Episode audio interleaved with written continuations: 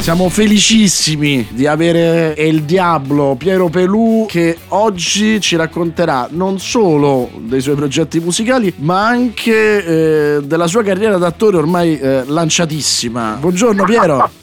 Addirittura carriera d'attore. Beh, è il terzo film se non sbaglio, no? Ok, guarda, con i tempi che corrono tutto, tutto quanto fa spettacolo, come diceva una volta Odeon il programma su Rai, su Rai 2. È il terzo film se non sbaglio, vero? Sta uscendo I Cassamortari con la regia di Claudio Amendola, un cast di veri attori eh, veramente stellare, eh, Tognazzi, Ghini, Bergamasco, Cone e tantissimi altri bravissimi. Io sono stato onorato di essere incluso in questo progetto sia come attore ma anche per, per la colonna sonora e poi per questo singolo bombissima. Sede di vita, che tra l'altro insomma ti, ti rappresenta molto bene secondo me, sia nel titolo sia nei contenuti. Eh, ti ringrazio.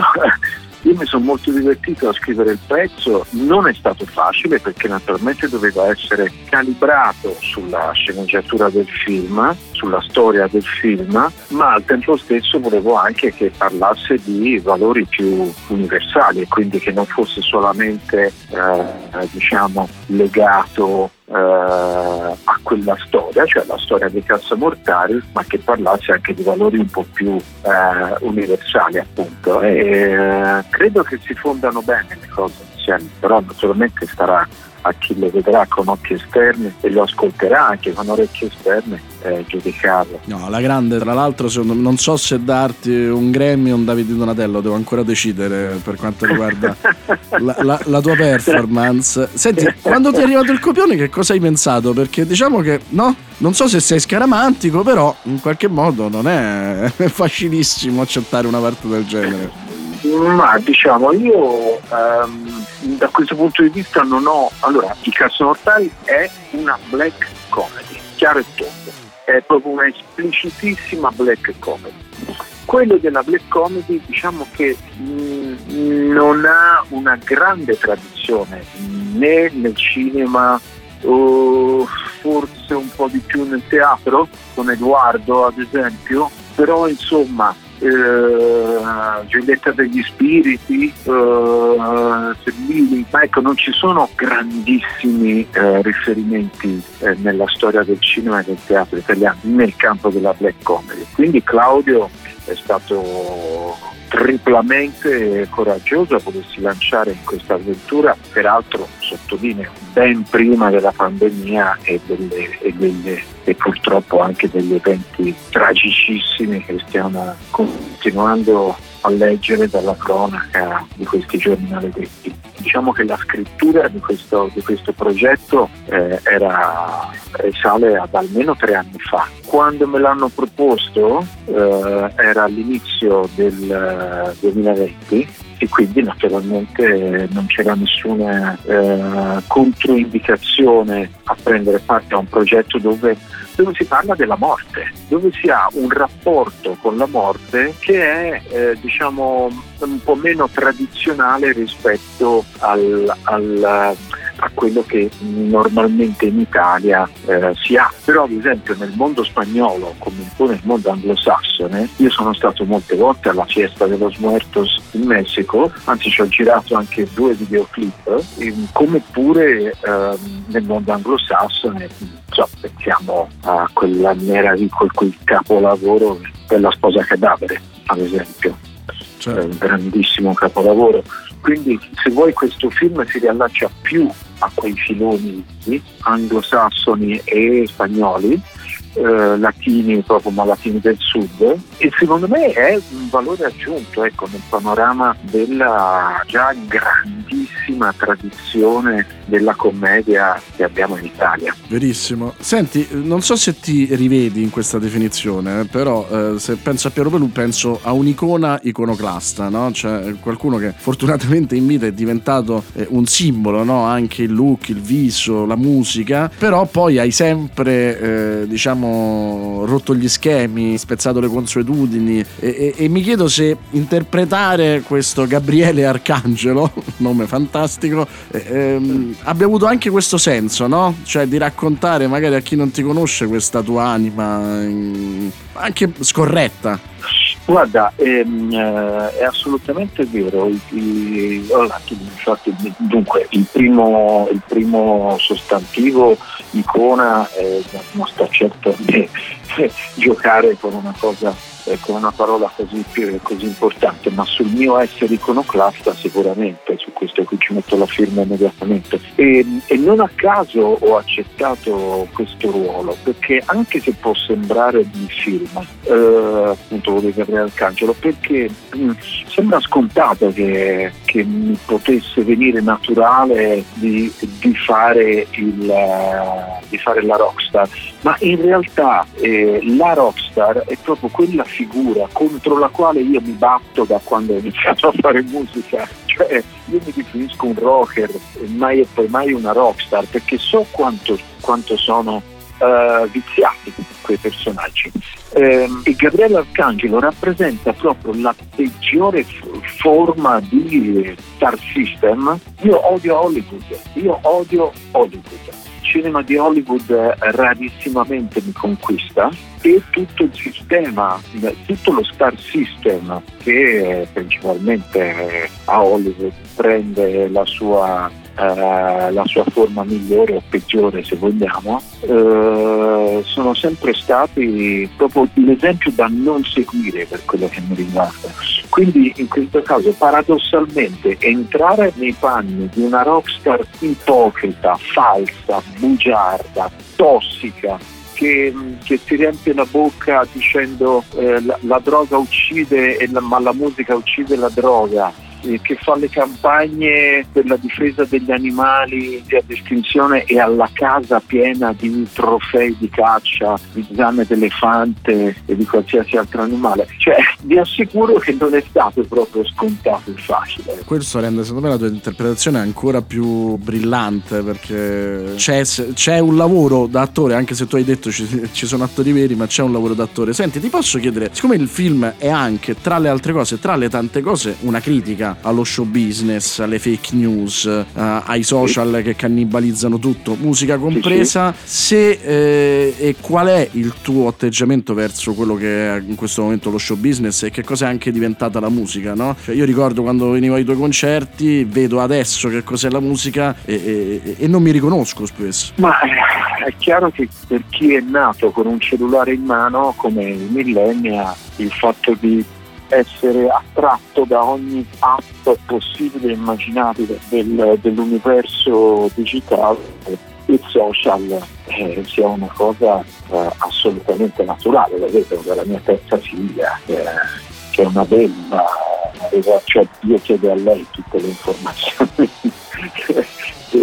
per, come trattare il mio computer e come scaricare le app e fare tutte queste operazioni qua. E come si dice nel film, a un certo punto c'è un bellissimo dialogo eh, tra la madre e la figlia verso la fine, quando finalmente un po' la storia comincia a prendere una piega più umana.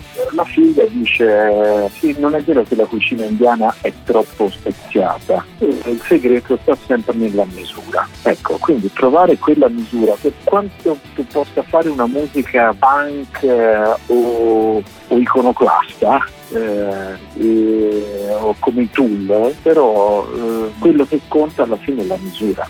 Cioè, quando fai un messaggio, se tieni alto il basso, la cassa e il rullante, ti mangerai tutto il resto del mix di quello che fanno gli altri strumenti. Quindi quella, diciamo, quella ricerca della misura è anche, eh, è anche un po' il segreto del, del saper raccontare. Bisogna essere misurati anche quando si fa rock. Ma per forza, per forza, perché ogni, ogni rapporto umano, ogni espressione nostra eh, deve in qualche modo fare i conti con la misura. Poi è chiaro, quando ad esempio ci sono i momenti della massima libertà, eh, che sono ad esempio per quello che mi riguarda stare sul palco. Però anche lì, eh, cioè una cosa che ho imparato con gli anni, cercare di misurare un po' le energie ti consentirà di arrivare a fine concerto ancora abbastanza intonato e magari il giorno dopo non essere devastato che per salire sul palco ti devi strafare di cortisone.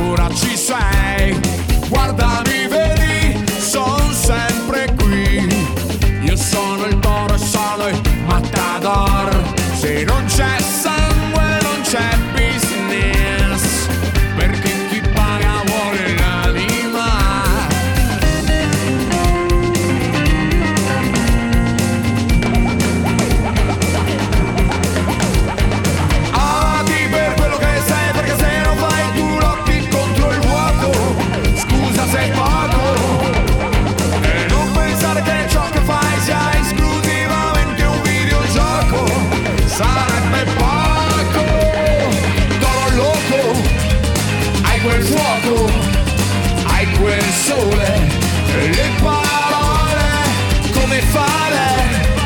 Cosa dire? Devi solo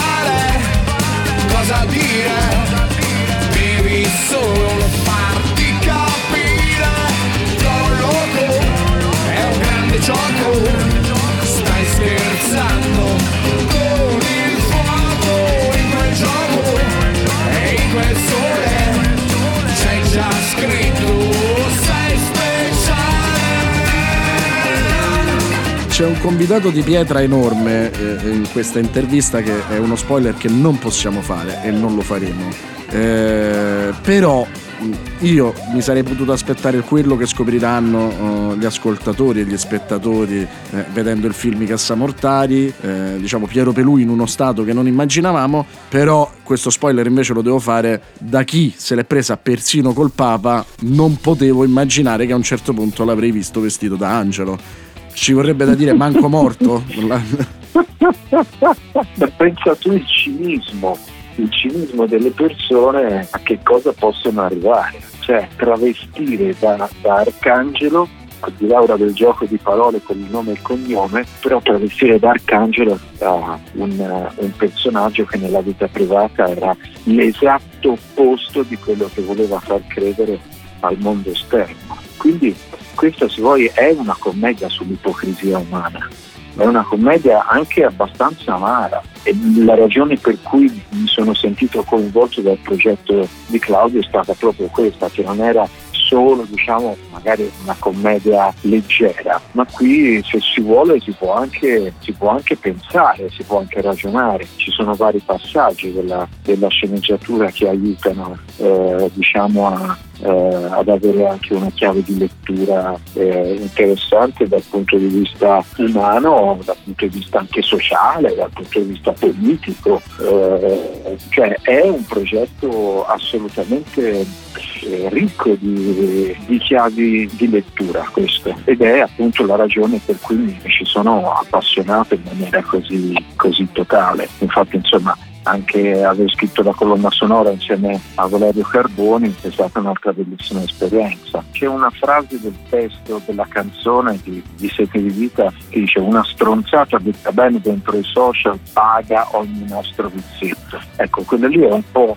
una sintesi del, del film, ma anche una sintesi di quello che può accadere eh, nella vita di, eh, so, di, qualche influencer. Scusami il gioco di parole, eh, però vestire da angelo il diavolo è meraviglioso, cioè è qualcosa che insomma... è, è, è, tutto un gioco di apparenze, no? di ruoli, di, ehm, un gioco di specchi eh, e di funzione, appunto, è tutta una grande funzione, è tutto un grande fake c'è la storia di Gabriele Arcangelo in vita eh, che si dichiarava contro le droghe per gli animali in via di estinzione e poi, sua, e poi sua, mh, mm, eh, il suo resuscitare dopo in maniera così artefatta eh, sono un, un fake diciamo una fotografia perfetta di quello che possono essere i fake che viviamo oggi dalle, eh, dalle stronzate personali sui social fino a, alla propaganda del, del bastardissimo Putin. È vero,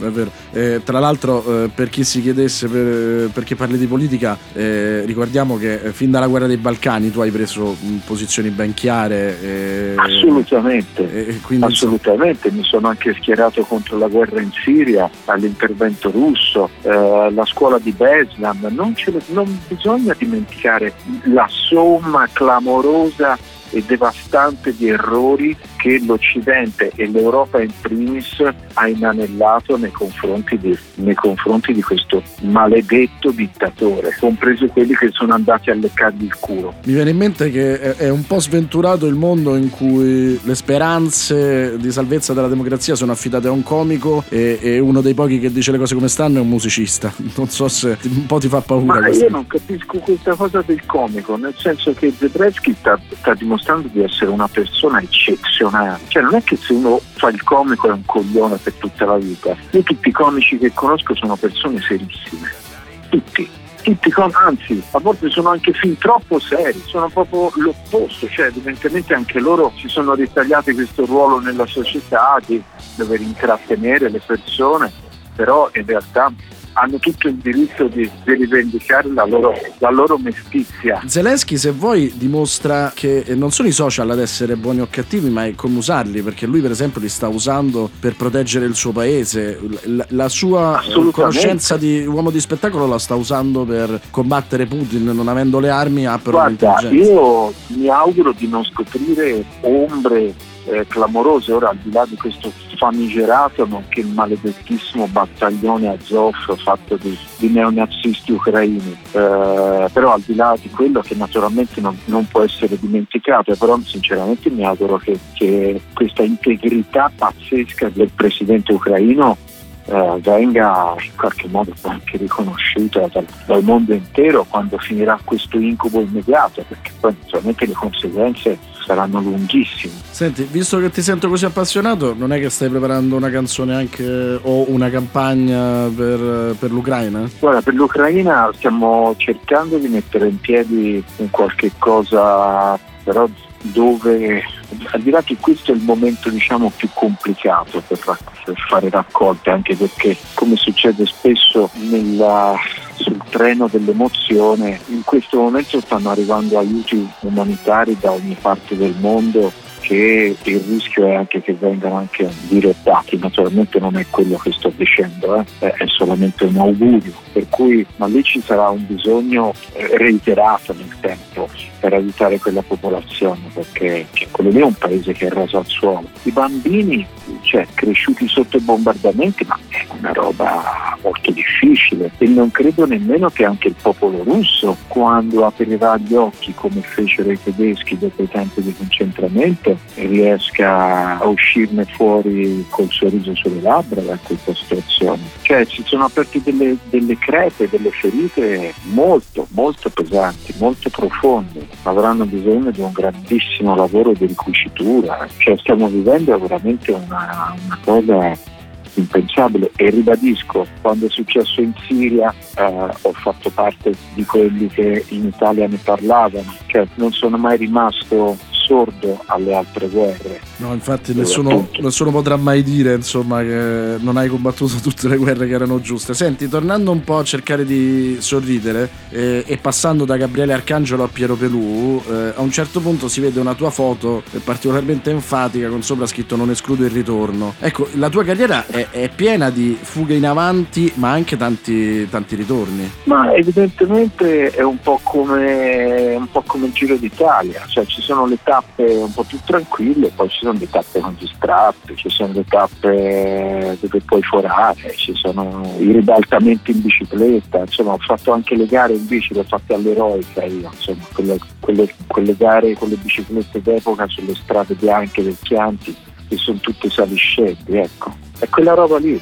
E il ciclismo in questo è veramente una metafora eccezionale di come in una situazione dinamica come può essere quella della corsa e quindi del movimento, cioè quando c'è il movimento bisogna sempre aspettarci imprevisti, eh, insuccessi, successi, eh, stimoli nuovi o, o anche annoiamenti totali perché magari non si sta percorrendo la strada giusta. Senti, quando hai cominciato ti saresti mai aspettato che i Litfiba sarebbero entrati così tanto uh, nell'immaginario, e nei desideri della gente, no? No, no assolutamente.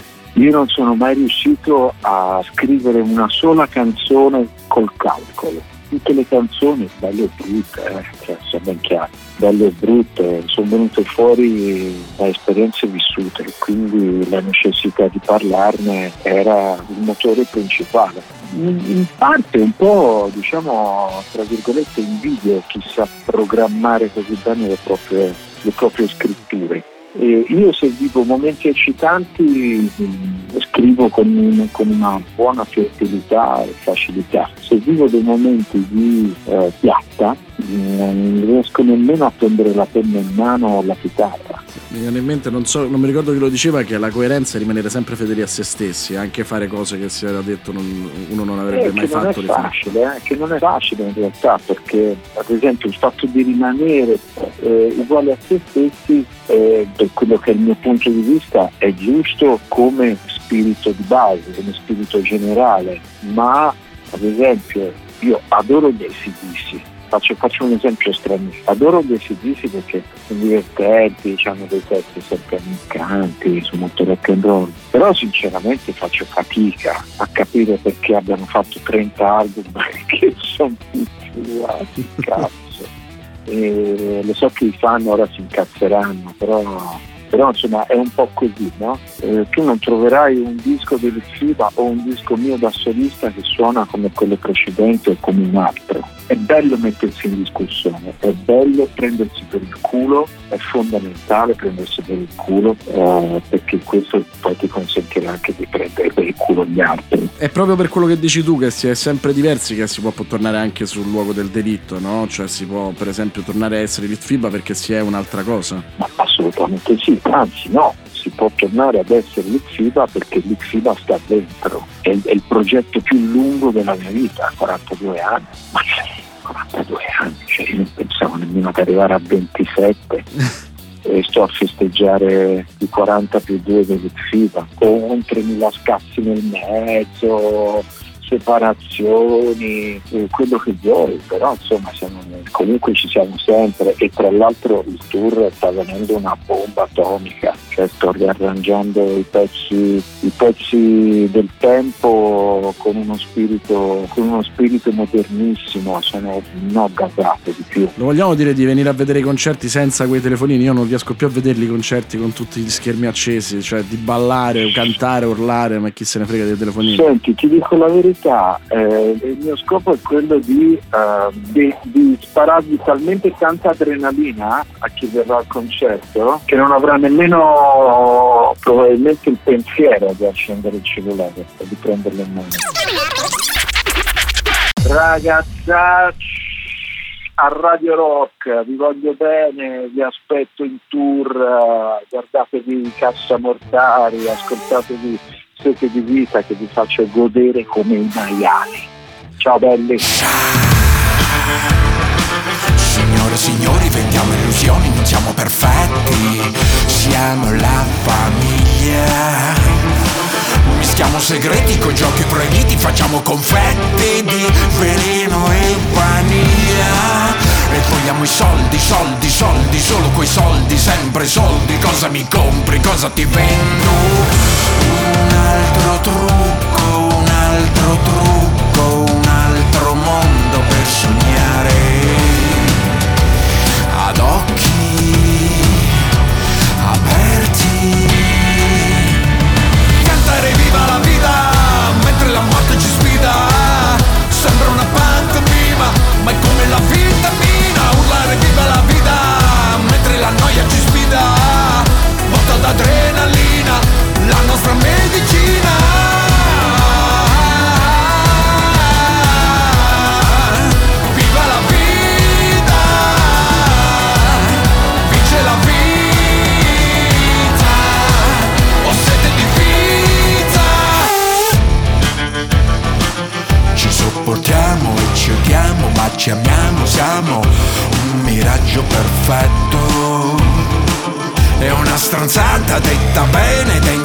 faccio il pazzo